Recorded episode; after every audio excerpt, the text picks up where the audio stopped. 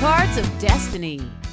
It's a Six of Diamonds day. Pay attention to debts and obligations because six is the number of fairness and karma, so you'll reap what you sow today. Perseverance could lead to success. It's also a good day to play sports or games.